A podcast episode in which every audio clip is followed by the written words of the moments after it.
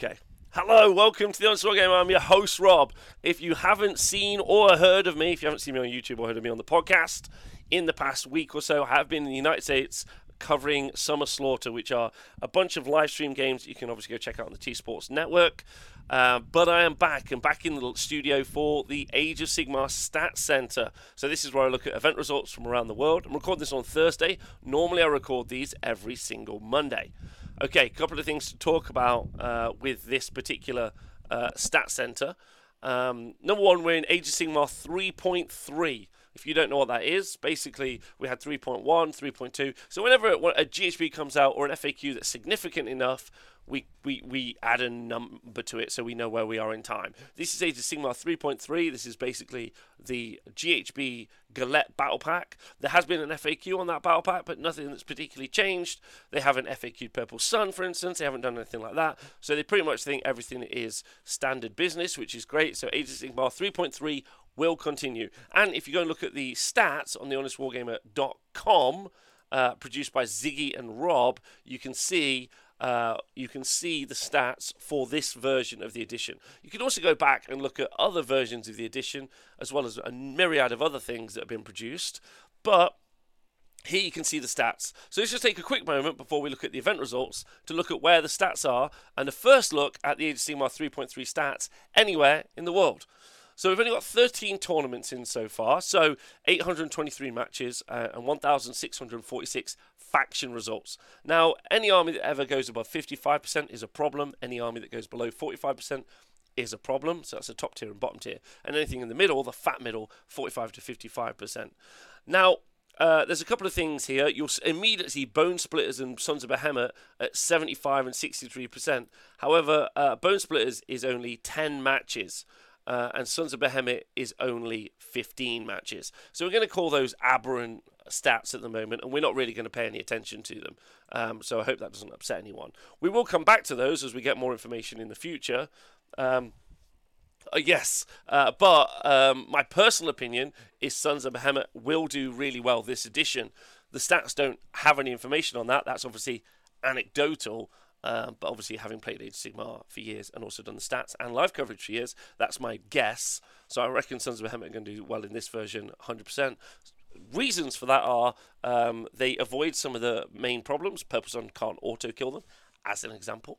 Uh, which is really nice. Um, many of the armies that might do well probably won't do as well into Sons of Behemoth because they've been classically a DPS check, and some of those other armies may not be able to pass that DPS check.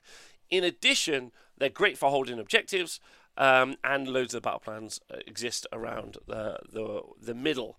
Um, okay, so but we can look at some armies which I think are very good, and we can see that they've got quite a few results. So this first one we'll look at, it's got 55 matches, and this is a fascinating one. 57% win rate. This, in my opinion, has got a very high skill floor and a very high skill ceiling. So I actually expect this number to go up potentially. I think that they're going to have one of the most successful win rates in Age of Sigmar, depending on a couple of factors.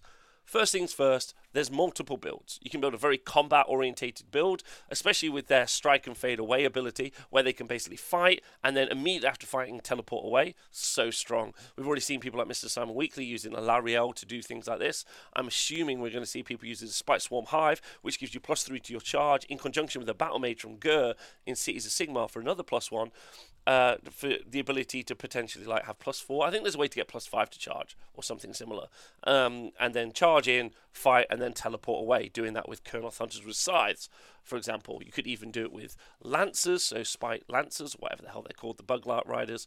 So um, or Durthu and a bunch of stuff. So there's definitely fighting builds. There's even probably fighting. Um, there's even probably uh, fighting castle builds which is where you have the Lady of Vines and you move that up the middle with a bunch of fighting units. I personally think that's also very viable as well, but loads to talk about there. There's also a very heavy magic build, being able to cast spells through trees, and we haven't seen that FAQ'd. So you could potentially cast endless spells through trees, which is a real step up versus uh, being able to take a spell portal, and it's free, which is really strong. So we've obviously got the um, uh, the the the tutor. Oh my God, uh, Tree Song Revenant, um, who War Song Revenant, War Song Revenant, uh, who's going to be able to cast spells through a tree um, and do a bunch of spells in including Purple Sun, uh, the Warsong Bomb, so its own War Scroll spell, potentially the Skull Root, which I personally like, but side note on that particular one. Um, Sylvaneth's weakness, I think, though, is going to be very, very interesting in that I think there's a big Ironjawz resurgence going to occur over the next couple of months, or I think that there should be, but when we look at the meta representation, that might not happen. Specifically because I think Alpha Strike armies or Alpha Combat armies, specifically think about Nurgle Flies, Ironjawz Pigs, will have a really strong game into Sylvaneth and a strong game into Kharadron Overlords, Nighthaunt, and Tzeentch, all of which we're talking about in a minute. And if we look at Ironjawz right now, they're sat at a 54% win rate with 21, 21 matches in the bank. So, sure, not a lot of results, but I think that you might see more Ironjawz armies in the future, personally. Um, Alpha Strike and Castle armies on castle missions are Sylvaneth's weakness. Jeffrey, I agree. Um, uh, haven't finished painting my Ironjawz. I personally think, uh, yeah, I know Deepkin could probably do as well as well. Um, I'm not sure they're quite as good on the alpha. My personal opinion.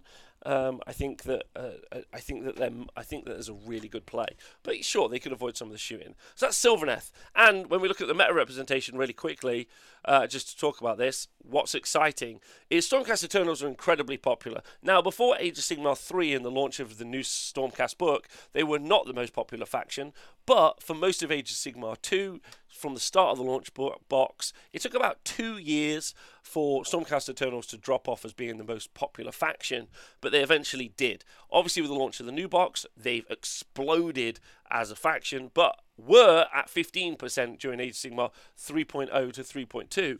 In Age of Sigmar 3.3, they're only at 10% at the moment. What is exciting though is Nurgle were in second place, but Nighthaunt, new book, Daughters of Khaine, new book, are both at 7%, Sylvaneth also a new book at 6%, and then Nurgle at 5.7%. So Nurgle seems to have dropped off. I don't think it's got any less powerful in game. I just think people maybe are bored of playing it, which makes sense because it's a pretty boring book. A bunch of flies. I think the, the versions that I really like are using a load of Beast and Nurgle. You've probably got a lot of decision points on the tabletop, but it did seem in the last edition that the Nurgle fly build was much stronger. But I imagine pre-game moving, launching a bunch of flies at your opponent, and then not really doing anything but roll dice for five turns probably bores you to piss. Like, and who would want to do that? So I'm I'm unsurprised to see the drop off in them, especially when you've got some very dynamic books. Nighthaunt incredibly dynamic with Retreat and Charge. We'll talk more about that in a minute. Uh, Daughters of Khaine, it's the same book. Like it's just the same book, but it's really strong before. Morathi is super fun to play with. Uh, Sylvaneth, though, uh, right up there, one of the most popular f- armies, in my opinion. People are always painting Sylvaneth armies. I think pretty much everyone has a Sylvaneth army just because it's just super cool. Um, and they're at 6.6% of the meta. And then Deepkin up at 5.4, Skaven at 4.5. Now, I actually expect Skaven's numbers to drop off severely. They didn't really do anything in the new book to really encourage Skaven. Sure, sure, you've got a Deceiver build, whatever. Yeah, sure, you can make one Vermin Lord really fighty. Other than that, it's just the same fucking thing.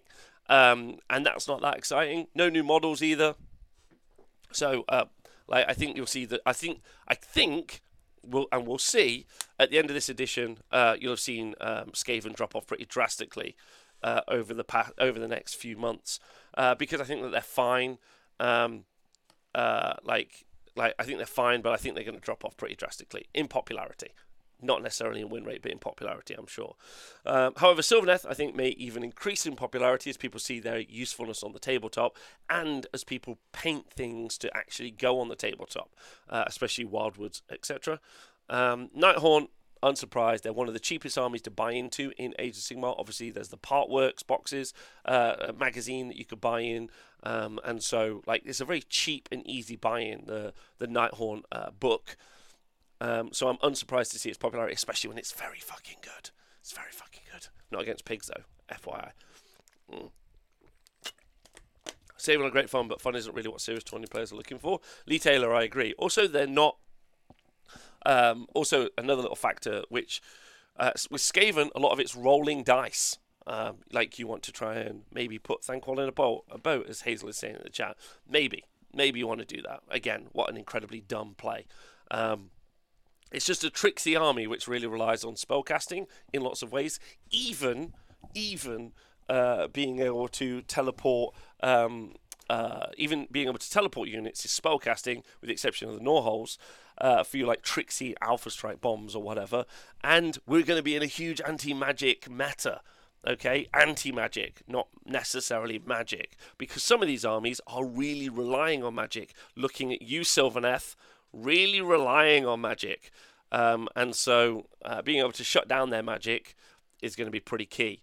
Uh, and so I think we'll move into a very anti-magic meta, personally, especially with the launch of Storm uh, of I no Lumineth Realm Lords and Tzeentch to come. Okay.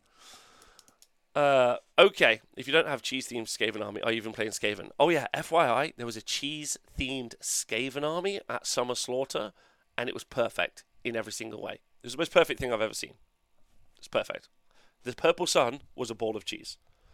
I will be doing a deep dive on that. That is the only play way to play Skaven. That's in my opinion. Um, uh, what was the chain? I don't think I got nearly that many. I would say you can rely on magic depending on the build with Sylvaneth. You can rely on it maybe. Auto unbind still exists in the game though, right? Okay, so we talked about Sylvaneth. Kharadron Overlords are an interesting one. Kharadron Overlords have become like a very interesting one. We don't have a lot of tournament results in here. Oh, I should I should do a quick nod to Bone Splitters, FYI. Bone Splitters seems to be orientated a lot around the big stabber meta. Okay, so a bit of big stabber memes. Lots of people around the world, USA, England, um, and I think over in the continent as well, so Europe, uh, have been playing around with a load of big stabbers and Wurrgog prophets and enjoying themselves. Um, I think it's a pretty uh, so interesting. Interesting build. Uh, interesting thing about that is an Alpha Strike combat army. Okay. With that said, that's going to play really well into some of the other builds out there, Nighthaunt and uh, Seraphon. Uh, sorry, and Sylvaneth. So I think that may be why we see it. We'll, we'll, why we will see it do well potentially. Okay, I just thought I'd mention that. Overlord's an interesting one. Very interesting one. Um, obviously, they got access to Purple Sun with Spell in a Bowl. And that's going to become pretty key, I think. Kharadron Overlords really struggled in Age of Sigmar 3.0, 3.2 because they didn't necessarily have enough rend to puncture a lot of the big armor saves that we saw in the game. Also, we were playing at one point Hero Hammer. Tzeentch Archaon was very strong, Nagash, and a bunch of the other characters with save stacking. Morathi was incredibly popular as well. And so being able to shoot stuff to death was very hard, especially when they had like plus one bajillion to their save. Kharadron Overlords now, now a load of their big monsters have, have gone away. They've had FAQs, they've changed around a little bit. Sure, Kragnos is still running around, but who gives a fuck about Kragnos? Only Crag Bros, and I don't listen to the Joe Rogan podcast, so I've never been interested in Kragnos. However, Kharadron Overlords are pretty cool because they're able to take a, a, a spell, any endless spell, put it into a spell in the bottle and then drop it on the enemy army. That's quite fun because it means all of their spells are now, all of their shots are now Rend 2 basically, sometimes even Rend higher. And that means that they can really alpha strike something to death if the Purple Sun doesn't auto lift something. And you don't really get a choice about it. You can't really screen against it because of Fly High and the Zilfin move, so to uh, fly high, move, and drop it on you, which is pretty terrifying. So I personally think I personally think uh, the Kharadron Overlords will see even more play. They're incredibly uninteractive in, in Age of Sigmar, um, and they're a 40k port over. They're a very weird book. My least favourite army to stream all the time. Even the wonderful Carl from Seasons of War couldn't make it. Uh, couldn't make it. He's beautiful, but the army itself is not. Um, but yeah, an incredibly strong Alpha Strike army, and I think we'll see the meta representation of Kharadron Overlords go up as people just drop a bunch of boats, drop a purple sun, shoot something to death, and teleport away. Um, uh, so there we go. Wait, why is uh, right? I certainly hope so. Uh, it would make total sense to bin the magic stuff and throw stonks up for the cow sales. Right, M- Missouri, you are right, hundred percent. But they probably won't. Um, more magic is good counter to magic. More magic is a good counter to magic, but anti magic's the strongest counter, right? You could play Stormcast right now, and if you weren't such a tight fisted wanker, yeah, you would just spend a few points on a Knight-Incantor, right? But instead, instead, you just want that little extra powerful unit. Like, it's the same way the Sylvaneth armies that eventually put screens in their army as opposed to just having tree revs will do better in the long run because they'll actually be like, okay, I understand I have to sacrifice some points so I don't get turn wand, right? Um, but we'll see. Uh, so Mike Slug says, "Am I the only one hoping that LRL versus Inc sees them both lose auto unbind abilities?" Now that's pretty key because if they do lose it, then Stormcast are in an even stronger position for being able to have their auto unbind. But an auto unbind is very strong in this edition You want to put Thanquol in the boat? Auto unbind. Yeah. You want to tell you want to you want to cast Spite Swarm Hive? Auto unbind. Right. There's some really good options for being able to make people not do their entire like lots of people are building lists and i mean even if you don't have that you've got nagash big pl- pluses to unbind you've got Archaon big pluses to unbind Kroak unbind anywhere on the board okay um uh Khorne has an auto unbind as well right uh so anyway that's that's what I want to talk about. So anti magic's still strong, right? Kharadron Overlords, but in a really good place. Kharadron Overlords in a very excellent place inside the game. Nighthaunt. Okay, let's talk about that very quickly. The castle build that doesn't seem like a castle build. When you read it, it reads like an MSU army. However, the Knight Cruciator is so key to this army. 12 inch bubble of minus one damage to a minimum of one sees the Nighthaunt army be very effective in game. Its output is crazy, specifically because of the charges, which can reduce your saves, make you fight last. It's got retreat and charge. Nighthaunt and Sylvaneth have got the most decked set of allegiance abilities. When I read uh, the Deepkin set of allegiance abilities, I was like, wow, this is a real suite of abilities. I really didn't think Age of Sigmar, with the Ironjawz, oh sorry, with the Orruk Warclans and also the Stormcast book, I really didn't think we'd see anything particularly magnificent when it came to battle traits from allegiance abilities in this edition. I didn't think Games Workshop were going for nuance, nor did I think they were going for anything that had a particularly high skill cap. However, they have done that re- and much to my surprise and also much to my enjoyment, Age of Sigmar has just got better and better and better, in my opinion, over the past, like Age of Sigmar 3.0, well, sorry, Age of Sigmar 3, because it's just got better and better and more and more complicated books. Um, the Death army is an absolute noob destroyer. That army you could put on the tabletop, someone doesn't know how you do it, and it's just going to wreck your teeth. You're not going to have any clue why you're lost, and you're also not going to know why you can't engage with someone. It's going to be horrible. Um, similar for Kharadron Overlords, but it's an old book. Uh, and I would also say similar for Nighthaunt. You're still not going to understand what you're doing. Nighthaunt have got great anti magic uh, in Myrmourn Banshees, which is pretty key. Uh, and also. Um, They've got amazing output, and they normally play as a castle build, so they can fight around the knight Cruciator. However, they do have one factor that makes them slightly worse in this battle pack, in that all of their units, other than Hexwraiths, of course, are Galletian veterans. And I think things like Ironjawz, as an example, I'm just obsessed with pigs at the minute. I'm going to have to play them at tournament because I think that they're going to do really, really well. Um, we'll do crazy good into Nighthaunt. Uh, if we again, if we just take a look at the meta representation, I think pigs do well into Nighthaunt, which is 7.5% of the meta. I think they do well into Daughters of Khaine, which is 7.2% of the meta, and Sylvaneth, which is 6.6% of the meta. I don't think they do that well into Deepkin um, or um, uh, Nurgle, which are both uh, 10% of the meta combined. So not quite as good into that, but there we go. Uh, they're really strong. They're really quick to play. They're very confusing. And almost importantly, if you just roll loads of four ups with Nighthaunt, you just win any game. So that's how it works, right? Like you just you just roll four ups. You can just win any game with Nighthaunt by just rolling four ups. It, it's that simple because they ignore rend, and in that you can just win any game. Some armies don't get that choice, and Nighthaunt get that choice all the time. So incredibly defensive, great output. Um, only negative is that they're Galletian veterans. Um, that's the only negative. Okay, just jumping down to Ironjawz. I've talked about those plenty. Disciples of Tzeentch, uh, about to get a new book, so I don't think there's much to talk about with them, but I think they're in a great place um, especially with auto unbinds, ability to Destiny Dice Purple Suns. There's a bunch of stuff you can do uh, with Tzeentch. Uh, I recently played a, a, tournament. I think they're in a really good spot right now, uh, mainly because of how the meta and all the, the game is for them. Uh, but obviously, there's a new book coming soon. Seraphon at 53%. Uh, we've seen a bunch of people using Fangs of Sotek and remembering that that and Draco's Tail, which is the two other versions of Seraphon that have always been really good, in conjunction with Thunder Lizard, are amazing. Kroak's obviously in that army with the most amazing pluses to cast and pluses to unbind, in conjunction with Chronomantic Cogs getting a War Scroll change in the Galette Battle Pack. Incredible stuff. Just incredible stuff. That's all I'm going to say. Um, amazing, amazing stuff. Uh, like Seraphon in an amazing place right now, and as they always are. Salamanders don't give up points anymore. Ridiculous. Absolutely ridiculous. Ridiculous. Salamanders at one point were 80 points, and I know it's not important now, but it still is really important to remember that a unit that is probably still the most points effective unit in Age of Sigmar.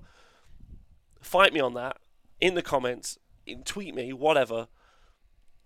Used to be eight. Used to be basically fifty percent off. It's crazy. It's crazy. It doesn't matter. Um, Seraphon got so many good tricks. Plus it's to cast, plus to unbind, teleports, mortal wounds for days, damage for days. Um, the only thing that probably str- they struggle with when they play in uh, Draco's Tail or they play in um, uh, they play in the, the skink one, which I just said a minute ago. Fangs of Sotek is that they really, really struggle to obviously uh, alpha charges, which is what Thunderliz is so good at surviving. Deepkin at 52%. Deepkin's a, an interesting one. I really thought that book would be stronger. Uh, maybe the skill cap is slightly higher with Deepkin. Uh, probably a bit dicey. They've got a lot of like really quality attacks, but you don't roll well on them. That's gonna that's gonna ruin your game.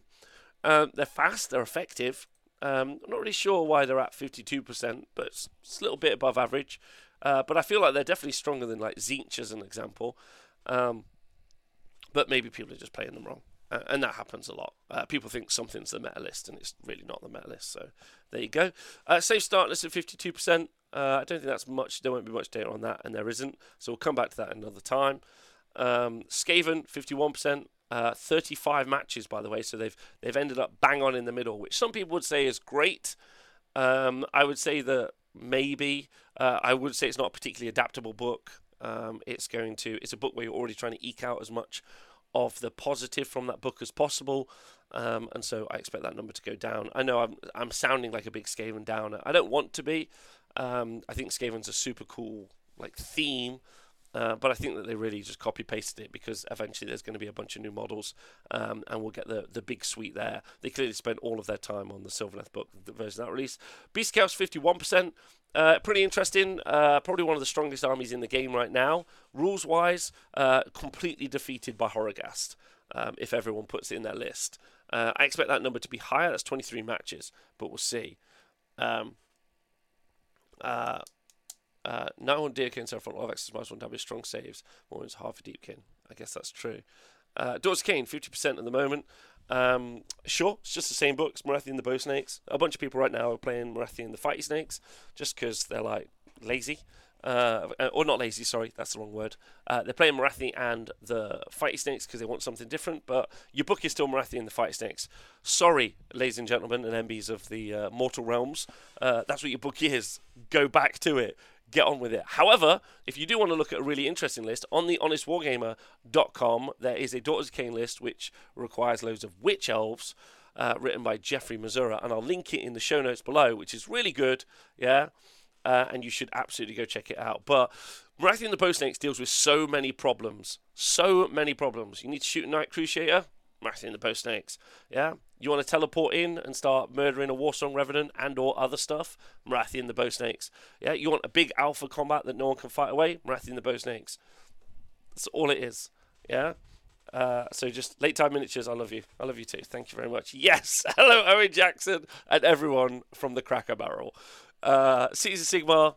They lost obviously uh, their good build in Living City, and now you've got a bunch of. Um, I think they're going to struggle a lot because all of their armies are Gallivets, but we'll see. They're at 50%. Nurgle down to 50. Sure. I don't think as many people are playing them. I think that's the one. Blades of Khorne up to 49%.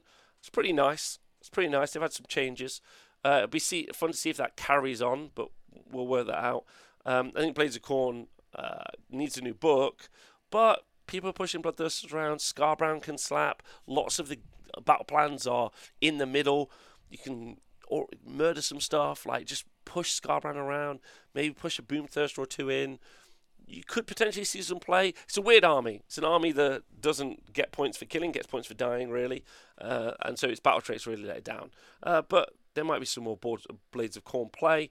Fyreslayers, unsurprisingly, at 47%. Uh, gets up to 45% after the boost. Still not enough data on that right now, but hopefully we'll see some more in the future. And then everything else I'm not going to talk about. The only thing to talk about is I think actually Ossiarchs down here at 32% are in a better place than that makes it see. Though it did have a 5-0 recently, and it was really good, uh, played by Swaggy. So that's everything uh, from our initial set of information, and that's my feelings and thoughts. Now, I'm not necessarily right on this information. This is just what I think. Yeah, I'm just a talking head who looks at this information every week in detail. Um, so that's how I feel about it so far. And uh, now let's look at some event results from around the world. So our first event takes us to New York City, which I was in. I was in at the weekend. I was well, not at the weekend, last week. So I was in New York City, uh, and we had a uh, event uh, called the Salt City GT with 31 players. Now Luke Scannell won the event with five wins, so he went 5-0 as you can see here, with Maggotkin of Nurgle. Now, I haven't looked at these lists yet, so it's going to be my first time looking at them. Let's just take a moment to look at them. Uh, he was running uh, Filthbringers. Oh my fucking crud. what? okay, let's talk about this list, this Maggotkin of Nurgle list in Filthbringers being run by Luke Scannell. He went 5 0 at the Salt uh, City GT. And it's an incredibly cool list, pretty original, or I haven't seen it do well before. Thanks, Volson Riot, for subscribing. Appreciate you a lot. Haven't seen this do so very well before. I'm going 5 0, it's really fun. Now, I had to take a moment with the chat to work out exactly what's going on in this list, and it's really, really interesting. You've got three Rot Coven Rotbringer sorcerers okay, in this list. And being inside Filthbringers means that you get to add, if they're all within three inches of each other, one of the wizards is going to get plus two to cast. And the Rotbringer and Sorcerer uh, with the Arcane Tome means that they're going to be a, a, two cast, maybe a three cast wizard. Actually, it's taken a moment to look at it. Um, yeah, two cast wizard. The key to this army is this ability, Tainted Endless Spell. If this, if the unit summons an endless spell, which you but you do by casting a spell, then for the purpose of the disease battle trait, that endless spell is treated as a unit with the Maggotkin of Nurgle keyword, which means when you end up with an endless spell near your opponent's army at the end of the movement and combat phase, they're going to get applied disease point. And because the range of those endless spells are pretty the bases of those endless spells are pretty big, especially because um, he decided to take uh, Purple Sun, which obviously can auto slay something, but is on a really big base and moves really far. Ravenak's Slashing Jaws, which when summoned gets to reroll how far it goes and goes really far. And then Quicksilver Swords, which also goes really far. Thanks, Twisted Tree in the chat for saying I look hot. You look hot, right? Um, and they apply those disease mechanics very early. So they're a little castle that just throw onto the opposing army and then they just start applying disease points. So already you got that ticking clock of disease points, which at the end of the battle shock phase, for every disease point on a unit, you roll dice on a four up, they take a mortal wound. However, it can be a three up sometimes, etc., etc., um, which is really hot. Um, he's also got Morbidex Twiceborn in the list, a block of 10 Putrid Blight Kings, which is 41 wounds, I'm pretty certain um, with a 5 up ward save. Obviously, they've got 4 up save, Mystic Shield, 3 up save, all out defense, 3 up ignoring Rend 1, 5 up ward save. That's pretty tanky. And then 2 units of 10 Plague Bearers, which is 20 wounds apiece. Uh, so you're looking at um, uh, 80, 80 wounds or so as a screen. Then Plague Drones and 3 Nurglings. This is genuinely one of the most unique lists I've seen in a while, um, and is why the beginning of an edition is so very exciting because you get these really fun, janky builds where people haven't worked stuff off, uh, haven't worked stuff out, and um, and build something great together. I'm definitely going to do a list deep dive on this because this is really really fun and I'm really I love this. I think this is incredibly exciting as a list. Love it. Um, and congratulations uh, to Luke because uh, what a cool, cool list. Looking at the 4 1 list. Looking at the 4 1 list, we've got some pretty interesting, uh, pretty interesting lists. We've got Garth Scannell with his Fire Fyreslayers from Greyfyrd, Tyler Bushy with his Bloodtoofs, uh, Ironjawz list, Alexander Balanga with his Nighthaunt list, which I'm pretty certain is in Scarlet Doom, and Jeff Weed with his Kruleboyz list, and Raymond Squires with his Maggotkin of Nurgle list. The Cruel Boys list is pretty exciting uh, because you genuinely don't expect them to go 4 1, so well done to Jeff Weed, uh, and I think that's really good. Everything else, I would say, I pretty much expect to be able to achieve a 4 1. Fyreslayers, I think, need a bit of luck and a bit of skill to get them up that 4 1 bracket, in my personal opinion. Uh, looking at the Nurgle list out of that 4 1 bracket, it had Bloab, Orghotts, Lord of Afflictions, 4 Pusgoyle Blight Lords, um, 20 Plague Bearers, a unit of 10 Plague Bearers, and another unit of 20 Plague Bearers. Uh, and uh, so, yeah, just a really tanky mid board list. I expect to see lists like this quite a bit. This is all in Expert Conquerors, by the way, um, or some units are in Expert Conquerors, specifically uh, those units of Plague Bearers Um, so they're going to be great for holding objectives. Um, uh, uh, right, so like a uh, really good list there. Congratulations. Uh, the Orruk Warclans list um, for boys had the One-Eyed Grunnock, a Snatchaboss and Sludge Raker Beast, two Swampcalla Shamans, 18 Bolt Boys, 10 Gutrippaz, and 10 Hobgrot Slittaz. Now, uh, very interesting list, specifically using One-Eyed Grunnock uh, to tank the enemy army. Uh, so that your Boltboyz can do all of the damage in conjunction with your Snatchaboss and Sludgeraker Beast, who's a great combat unit in of itself. I would really like to see some people, if they want to do well with Kruleboyz list, we discussed it in the chat, I'm pretty certain an Incarnate would do really, really well um, in a, um, a Kruleboyz army because it ties up the enemy army while your battle line uh, Boltboyz do loads and loads of damage.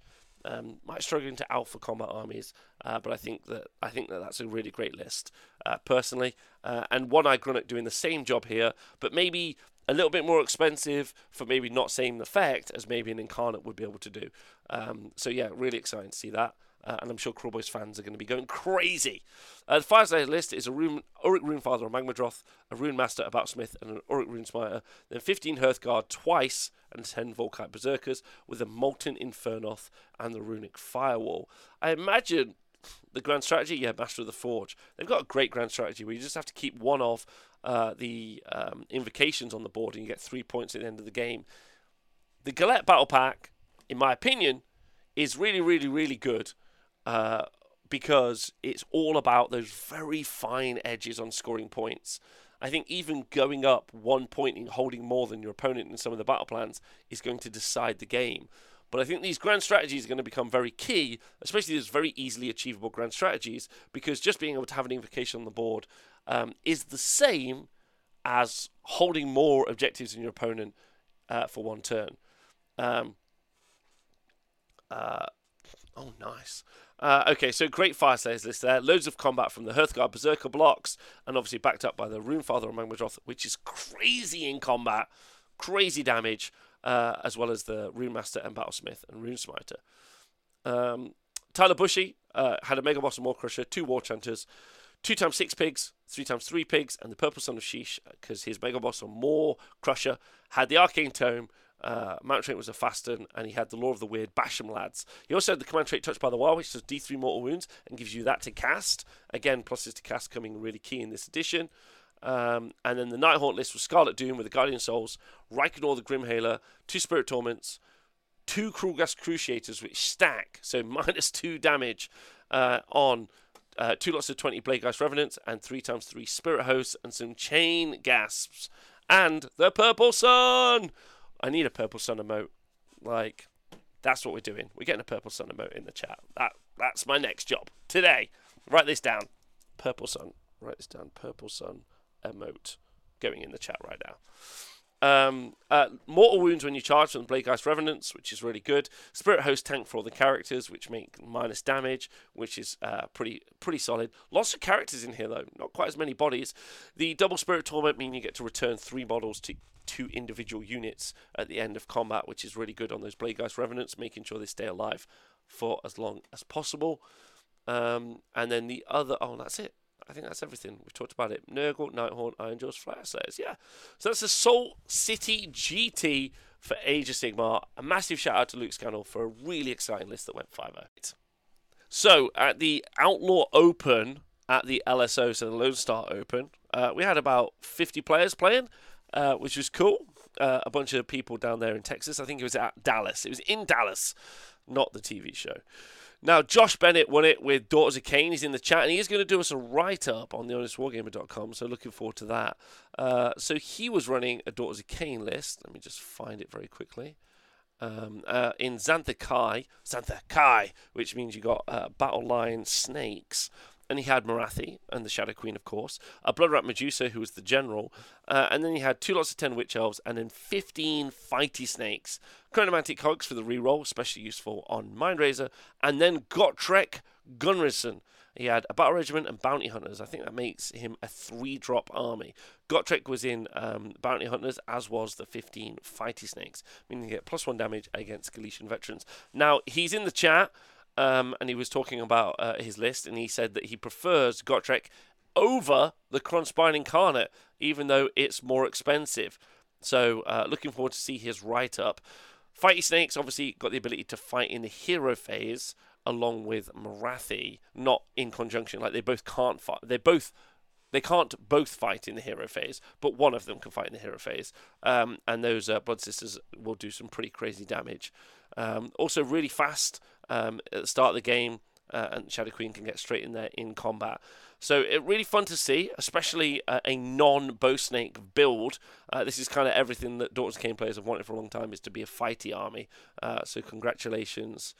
Congratulations to Josh for doing so well. Now, in the 4 1 bracket, well, we had a 4.5 bracket, which was Christopher Schelling and Jacob Matthias. Uh, then you had Randall Brasher. Uh, so Jacob was running uh, Ogre Mawtribes in Bloodgullet, uh, which is really interesting This actually. Double Butcher with Cogs for reroll cast, a frost Frostlord on Stonehorn, as well as Kragnos, and then some Battle Line uh, Mournfang Cavalry. I quite like that. There's some good spells. Minus one save was really fun. Plus one damage on the mount attack as well uh, on a Frostlord Stonehorn is pretty good damage. Minus one hit spell as well. Reroll cast being really useful. Uh, also being able to just do the more D3 mortal wounds on a four up, keep rolling it, get it out there. Love that. I think that's really fun.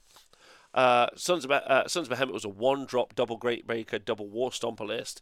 I really expect that to continue on. So shout out to Christopher Schelling from Harambe's Heroes. Then you got Randall Basher from the Austin Weird Knobs with the Kharadron Overlords list. Uh, he was running a double Ironclad, a Krondspine Incarnate, and then the Warp Lightning Vortex in Zilfin minimal battle line. So kind of what we said earlier with being able to drop the Purple Sun into your opponent's army. Um, this is more like a movement debuff army, so slowing your opponent down and then shooting you off as much as possible while an Incarnate fights you, which is quite fun. Uh, don't forget that spell will be wild, so the Incarnate should be able to eat it, I'm pretty certain, because it's a wild spell because it's not cast by you.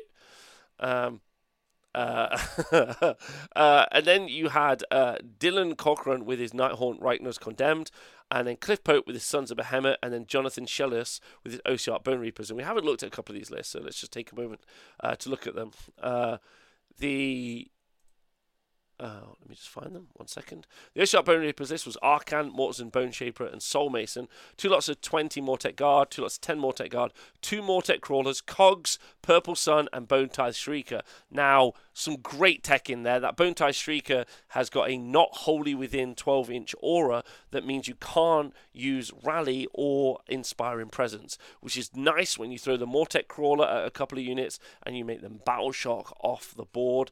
Really enjoy that as well. Cogs for the reroll casts, which is really, really useful on Arkhan, so he's an incredibly good wizard.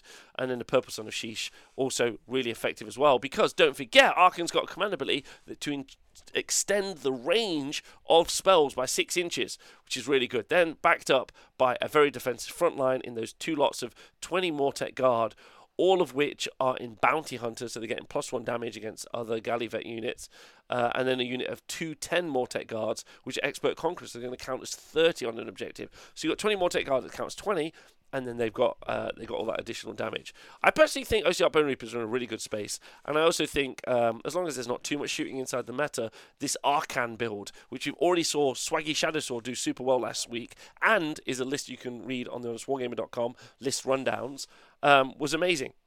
It's amazing. Um, I think it's really fun. I don't think it's like 5 0 all the time, as we can see here, it went 4 1. But I think that being able to affect people's battle shocks, stop people's rallies, and also have some really strong magic and anti magic with Arkhan is a great build. So, absolutely love this. Um, like, really, really like this. Uh, our sons, other Sons of Behemat list uh, was a War Stomper, a Gatebreaker, uh, and then two lots of three man crushers, uh, which were all in a bounty hunters list. So fun to see that. Uh, and then our Nighthaunt list was a Quicksilver Dead, so a Guardian of Souls, a Krulghast Cruciator, Spirit Torment, and Reikenor the Grim Hailer. Then two lots of 20 Dread Scythe Harridans, three Spirit Hosts, and five Hex Wraiths.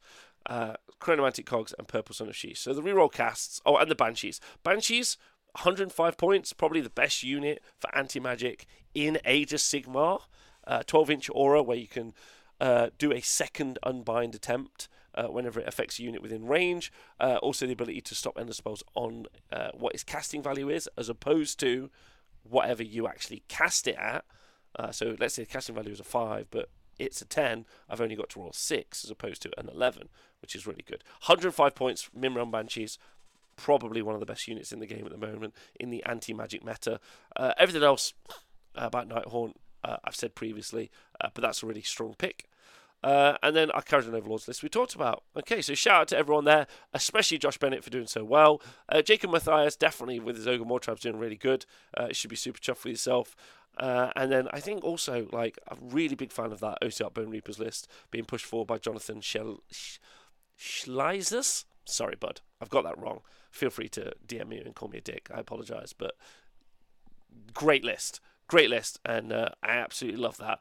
Uh, oh, thanks, Dr. Q. Uh, right, okay. So, uh, over in Germany, you had Miniparadice Anniversary Tournament. Okay, so it was won by Tobias Schwartz, formerly of the Honest Wargamer, uh, with his Disciples of Tzeentch Chaos list. Uh, Tobias had uh, an incredible, incredible uh, Legion of the First Prince list that he played at AOS Worlds. One of the best armies, if not the best army I've ever seen. Uh, he was running Host Arcanum, Unbind 135, pre-game move D3 flying units. Um, and he was taking a Lord of Change uh, with Wellspring of Arcane Might for reroll casts. Um, he has Spell Hunters, which is the the, the pre-game move thing. Um, and then he has Kairos, uh, a change caster for up to six casts per turn for summoning fate points that's bonded to the Krondspine Incarnate, and then Vilitch the Curseling, the ability to unbind a spell, recast a spell. Uh, as I recently took Vilitch to a tournament, I'm a huge fan. Three times three screeners as battle line, incredible for battle tactics uh, and for screening. And then the Incarnate of Ghur with Umbral Spell Portal, Cogs, and Burning Head.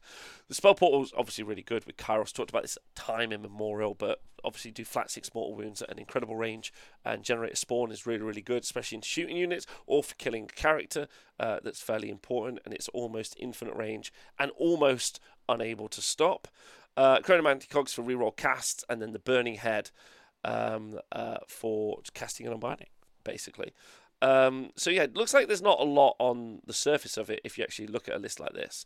But actually, you're doing so much spell casting that you're doing a lot of summoning, and that change uh, that incarnate of Tzeentch obviously is protecting you initially in the first turn to stop your opponent from charging you. Um, so absolutely love that list. I think it's really good. There's loads of little techie bits in there as well.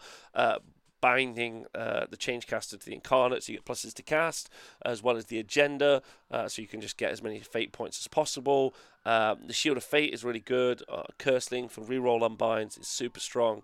Wellspring of Arcane Might uh, between Lord of Change and Kairos, you're getting a lot of spells off basically. Um, so really fun. Uh, we also had a bunch of 4 1s. We had Bastion with the Stormcast Eternals list with Karazai, Lord Castellan Gardas, a Battle Mage for the plus 2 to charge, 2 times 5 Liberators, 5 Vanquishers, two Dracothian Guard Tempesters, and a unit of Fulminators, and some Praetors. Honestly, I don't know what's going on with that list. I really don't.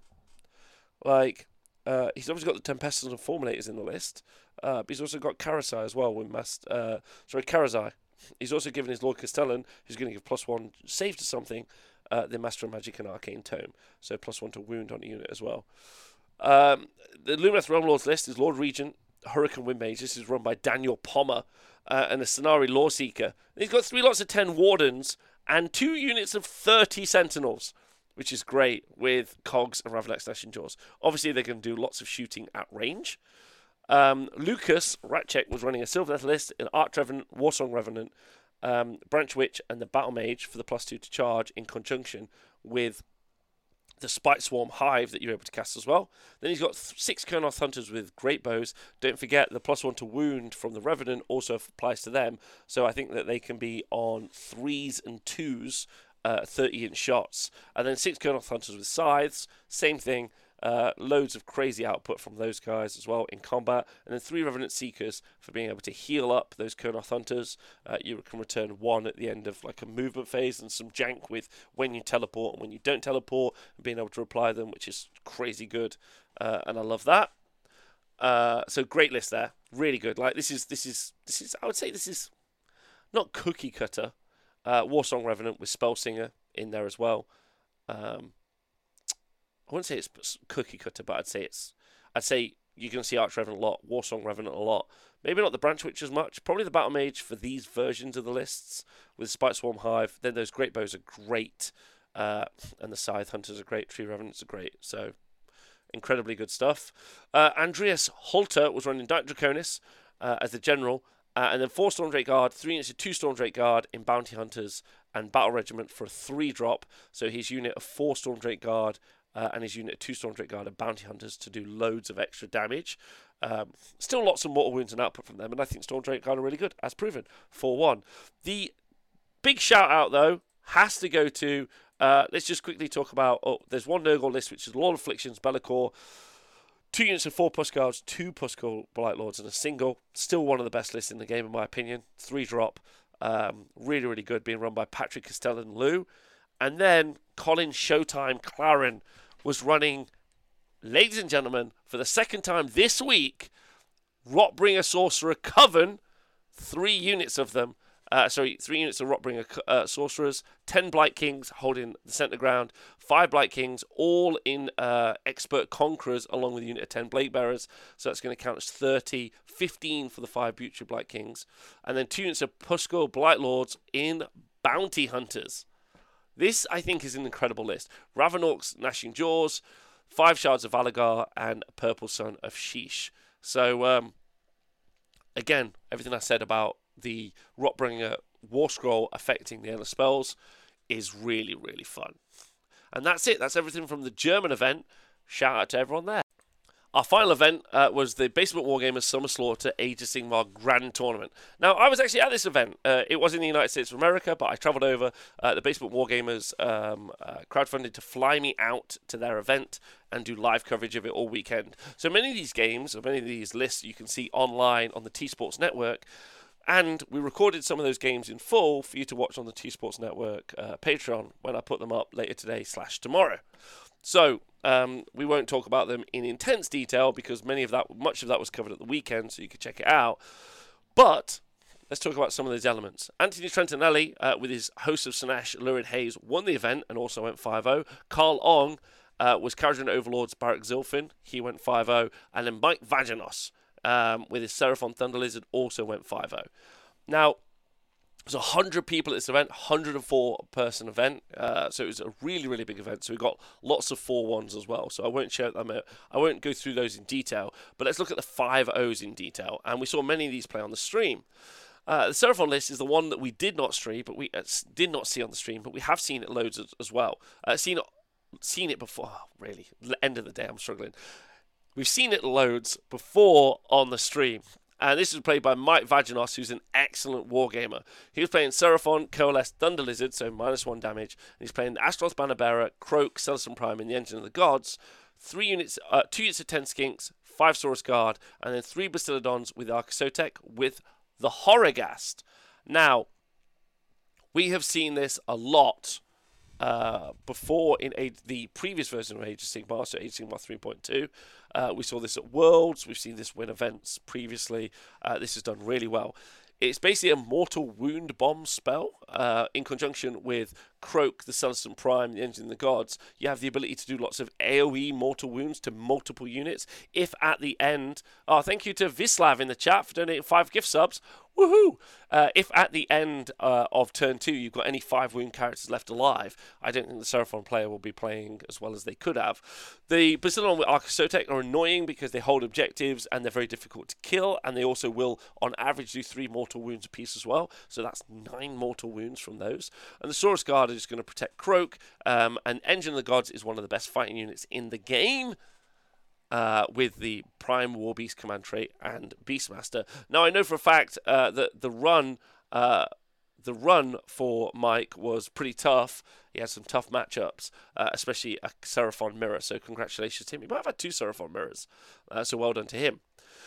Anthony Trentinelli, who won the event, was playing Lurid Haze Invaders Host. Now, you can take D3 units off the board after deployment has finished uh, before the game starts. He had Sigvald, the Contorted Epitome, and the Krondspine uh, Bladebringer Herald on Seeker Chariot. Uh, so this is just a Bladebringer. Then two units of 22 Blissbarb Archers and another unit of Blissbarb Archers as battle line. 5 Centaur, 10 Gore, and the Krondspine Incarnate, along with Geminids and the Purple Sun. Now, the Geminids can be cast through your army, and it does one mortal wound to each unit, which means you generate depravity points, which is really good. The Blissbarb Archers are also good for um, shooting lots of units and generating more depravity. And the Centaur and Gore are great cheap screens for making it so that you don't get hit. Sigvald is a great unit for coming off the board and then coming back on the board uh, for being able to charge in. And of course, the Krondspine Incarnate does what Krondspine Incarnates do, which is guard the enemy. We've seen we've seen this list play on the stream, and it seems like a lot like um, people just kind of charged it thinking it was weak, and they did not. Yes, Plizark in the chat. I got to meet him at the weekend. Let's go. Love you, Plizark. Great to meet you. Um, so yeah, just some really good, just some really good plays. Like uh, you've got lots of utility, you've got lots of shooting from the Blissbarb archers. You're looking at hundred shots from that. Uh, those three units of Blissbarb archers at range. You've got a really fighty Krondspine, really fighty Sigvald. Uh, the Epitome is a great caster, um, so being able to cast those endless spells uh, to to spike all of the uh, summoning that you can do. Um, and then the Bladebringer is also great on the charge as well. So just a very hyper efficient um, Slaanesh list. And at the end of the day, uh, he's going to be super happy with that result. So Slaanesh doing really well. Uh, did get the opportunity to speak to Anthony. He said it was a bit, bit stressful uh, some of the games, but he he did a great job and he should be super happy with it. So that's Hedonite Slaanesh going 5-0. Uh, and then Kharadron Overlords. Carl the Ball sees up, bees down. Um, he was running Zilfin. He had an Aether-Khemist, a Navigator, and an Admiral. Then three lots of 10 Arcanaut Company, 10 Thunderers, 10, uh, one Gun Hauler, then the Ironclad, and the uh, Krondspine Incarnate and the Purple Sun. So, very much like what we said previously with the other KO list as well, we're looking at Purple Suns being dropped down, loads of shooting attacks coming out of the Ironclad and also the Thunderers, uh, which is really good. Uh, then the Krondspine will go eat monsters to stay alive, uh, which is very effective. Um, and that's the list really. Like it's it's just a real strong alpha turn one list, um, and then just the ability to just keep fighting. And if the incarnate can fight it out, uh, you know, you could do all the shooting to back up the incarnate. So when he charges in, he he will eat something, and then he'll level up. Uh, so Carl's got to be super chuffed with that. He had a really tough path to victory, especially his final game against Bill the Ghoul King Souza. So a huge congratulations to him. Um, he should be really chuffed with that. Now, in the 4 1 bracket, it's too many to mention, but Joe Shoemaker with Kharadron Overlords, big shout out there. Caleb Waters, who ended up winning best overall at the event with Disciples of Tzeentch. Really fun list, a bit like Toby's uh, as well. He had an incarnate that you had an LED that you could turn on and off. It was amazing, and they were all Santa Claus themed. I liked it. Jacob Brandon with a really, really great uh, Skaven Tide list. Loads of teleports in his list as well. Uh, a big shout out to Jacob. Um, he had he had uh, a corruptor and a deceiver for the teleports, as well as some Jezzails. You don't see that very often. Nate Trentinelli with his Nighthaunt list going 4 1, only losing to Caleb in that 4 1 bracket as well. Emma Mangles with Skaven Tide list, also going 4 1. Big shout out. Owen Jackson with Sylvaneth Heartwood list as well, only losing to Jacob uh, and his uh, Skaven list. Uh, Evan Beckius with his Skaven Tide list. Congratulations to Evan. Oh, that was that's wasn't that Evan's first event? Oh, Evan, well done. Bill Souza with his Fyreslayers Lofnir list, a pretty unique list as well. You don't see much at all. Uh, congratulations to him. Bill Hennessy with his Sylvaneth Heartwood list, really good. Uh, Basil, yes, the richest man in Warhammer. He got a raise last year for a quarter of a million pounds. So Basil in Ferrera. Um, me and him are going to watch Waterworld at some point uh, with his Seraphon Thunder Lizard list. Uh, Ryan Laveau with his Stormcast Eternals list. Sam Gould with his Blades of Khorne list. That deserves a special shout out as well. Only losing to Owen Jackson. Blades of Khorne, Reapers of Vengeance. Saw it on stream. Skarbrand, Big Bloodthirster, Little Bloodthirster. Sorry, Boomthirster, Char- Parlin Bloodthirster. Uh, a bunch of screens. Loved that. I think that that was really good. Shout out to Sam. Um, I really like that list if you want to go check it out. Uh, David Clam with Stormcast Eternals uh, and Stephen Mazzeo with the Cities of Sigmar. Uh, so a special shout out to him. Uh, I think probably uh, also I want to shout out Bill. Is he on here? No, come on, Bill. Where are you? Let's go. Bill, Bill. No, Bob. There we go. Bob Pisano uh, coming in 1 4. So you needed, Bob. You did great. Proud of you. Um, so yeah, that's it. Um, the only person who can afford to play Warhammer is Basil in Ferrera. That's true. Um, okay. Let's do a breakdown of our thoughts and feelings at the end of this. Uh, haven't written anything down, so I'm just going to go off the top. Number one, those Rotbringer lists. What the fuck are we talking about with Rotbringer right now? That's crazy stuff. Love that. Um, lists that were good before, I think, are still strong. I still think Thunder Lizard and Seraphon lists are strong anyway. I think Sons of Behemat will make a comeback. Um, I think Nighthaunt is good, but susceptible in a bounty hunter meta. Uh, I think Sylvaneth are really strong, really, really strong. Uh, I really do. I think anti magic is, is feels like a key, and I think Ironjawz players could probably dust off a bunch of uh, Gore-gruntas and run around. Um, yeah, some very interesting lists over the course of uh, over the course of today, um, and that's what's so fun. Uh, that's what's so fun at the start of this edition. Is you get loads of great, uh, loads of great lists and loads of great players trying and really st- fun stuff out with stuff that you previously had play still being as effective. Uh, I, I got to say, flies still feel really good as well. But like, there's so many lists that I think can do really well that I would struggle right now to really shout out something that I think is too good. And I don't think maybe there is anything that's too good. Obviously, the Krondspine Incarnate is a problem. But the Krondspine Incarnate feels like a problem for a bunch of lists that really need it, which I think is kind of unique in, in, in, the game. We're going into a magic heavy meta, an anti magic heavy meta, and then the Krondspine Incarnate kind of like really lifts up in that. Some armies really could do with it. We talked about Kruleboyz earlier as an example, um, could maybe do with it. So I wouldn't be surprised if we see it all the time. Um, but I don't know if it's like guaranteed. To, I don't think it's guaranteed to get you a 5 0.